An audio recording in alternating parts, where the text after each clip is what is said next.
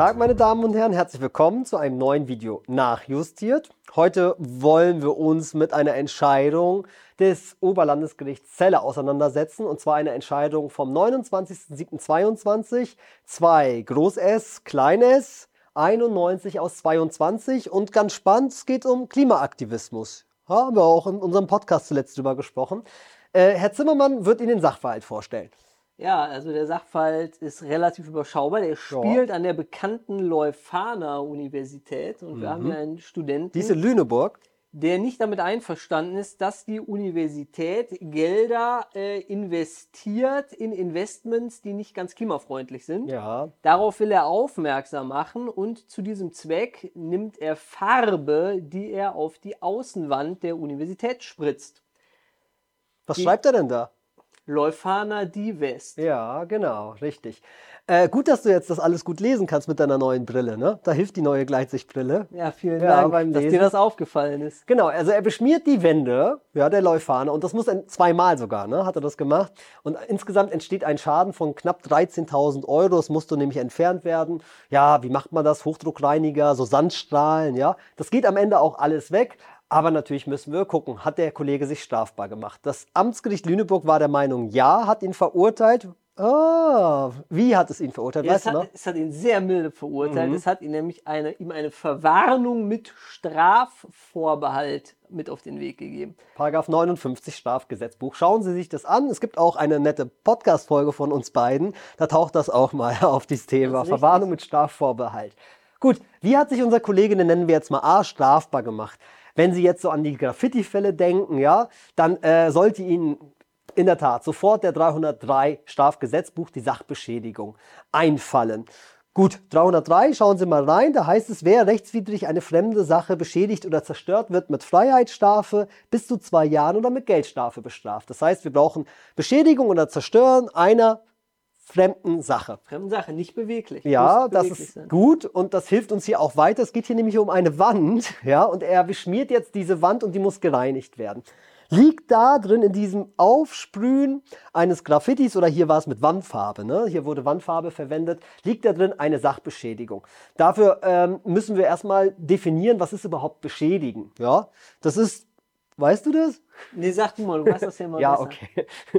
Also, das ist letztendlich, wenn die Substanz nicht nur unerheblich beeinträchtigt wird oder wenn die bestimmungsgemäße Brauchbarkeit nicht nur unerheblich beeinträchtigt wird. Und das kann in der Tat, Sie haben bestimmt schon von diesen Graffiti-Fällen gelesen, äh, kann in der Tat zweifelhaft sein bei Beschmieren von Wänden mit Wandfarbe, denn auch hier, man kann diese Wandfarbe wieder entfernen. Also, äh, ob aber eine Beschädigung im Sinne einer Substanzverletzung gegeben ist, wird man wohl davon abhängig machen, ob im Rahmen der Reinigung, ob im Rahmen der Reinigung der Wand, ob dabei irgendwelche, ja, ob dadurch die Substanz der Wand irgendwie angegriffen ist. Also sagen wir mal, Sie müssen da jetzt mit ganz harten Mitteln irgendwie rangehen und die Wandfarbe ist beeinträchtigt, dann könnte man in der Tat drüber nachdenken, hier eine Beschädigung zu bejahen. Der Sachverhalt gibt dazu keine Information, weil sich das Amtsgericht Lüneburg es leicht gemacht hat, denn die haben gesagt, es liegt mindestens ein Fall des 303 Absatz 2 vor. Was ist das?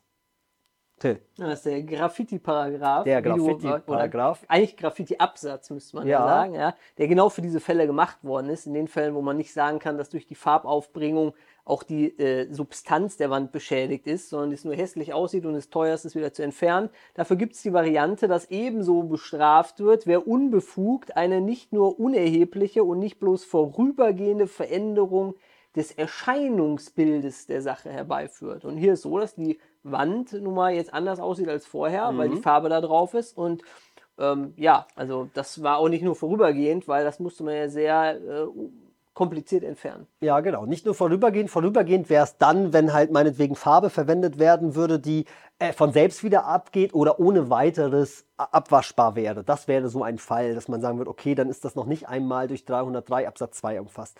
Hier war es halt sehr aufwendig. Mithin 303 Absatz 2, zumindest der objektive Tatbestand, verwirklicht. Ich denke, äh, das Merkmal unbefugt vergessen wir nicht, denn beim Absatz 2 ist das Merkmal unbefugt Tatbestandsmerkmal. Ja. Einverständnis liegt hier nicht vor. Deswegen, da kann man schnell drüber hinweggehen. Subjektiver Tatbestand, vorsätzlich hat er wohl gehandelt. Ja. Äh, das heißt, wir kommen relativ schnell zur Rechtswidrigkeit. Und da kann man jetzt drüber nachdenken, ob dem Kollegen ein Rechtfertigungsgrund zur Seite steht. Was fällt dir da ein? Klimanotstand. Wo ist der geregelt Ja, im StGB? Das ist gut, ja. Also wenn, das könnte er rechtfertigender Notstand nach Paragraph 34 sein. Da darf man ja ausnahmsweise mal eine Straftat begehen, wenn man das kleinere Übel dadurch wählt. Ja, also wir brauchen aber, wenn wir den Paragraph 34 prüfen, zunächst einmal eine gegenwärtige Gefahr für ein geschütztes Rechtsgut. Bei 34 wissen wir, es sind dort nicht nur Individualrechtsgüter geschützt, sondern auch Kollektivrechtsgüter.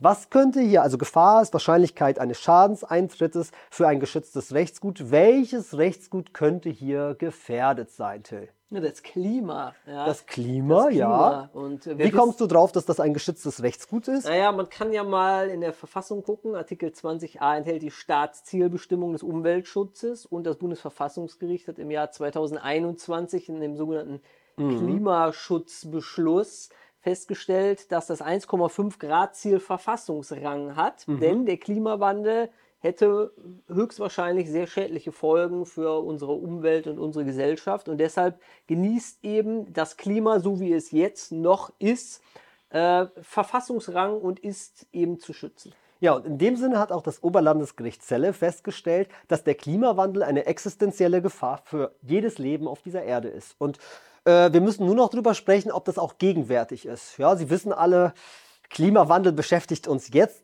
alle, ne, jetzt gerade. Wir wissen natürlich nicht, wann es zu dieser Situation kommt, dass wir nicht mehr auf dieser Erde leben können. Aber wenn wir mal in den globalen Süden gucken, da sehen wir, Menschen leiden jetzt schon darunter.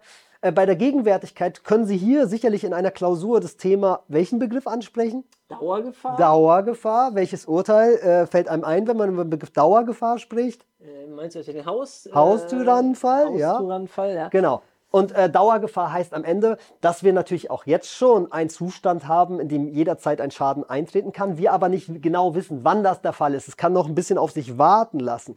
In dem Fall geht man auch von Gegenwärtigkeit der Gefahr aus, wenn nur also sofortiges Einschreiten, also wenn ein ge- sofortiges Einschreiten geboten ist. Und das ist es in der Tat. Ja, wenn wir den Klimawandel aufhalten wollen, müssen wir jetzt tätig werden. Das hat sogar der Gesetzgeber schon erkannt. Also gegenwärtige Gefahr liegt vor. Ja, Das ist die Notstandslage. Was brauchen wir dann? Notstandshandlung. So ist es. Ja, Und da sagt das Gesetz, dass wir eine äh, zur Gefahrabwendung erforderliche Handlung vornehmen müssen. genau. Im Rahmen der Erforderlichkeit prüfen Sie die Eignung. Was nicht geeignet ist, kann auch nicht erforderlich sein. Eignung heißt, es muss förderlich sein, um das Ziel zu erreichen. Welches Ziel hatte er? Das haben wir vielleicht im Sachverhalt ein bisschen zu knapp gehalten. Äh, Ja, du hast ja gesagt, ne? er wollte darauf aufmerksam machen, dass, die, ähm, dass äh, die Uni investiert in Fonds, die eben auch in nicht nachhaltige Investments, ne? oder das Geld dort weiterreicht an nicht nachhaltige Investments und dass wir äh, darauf wollte er aufmerksam machen und das verändern. Ne? Und äh, ja, ist das geeignet, das, was er gemacht hat, um das zu bewirken und damit letztendlich das Klima zu schützen?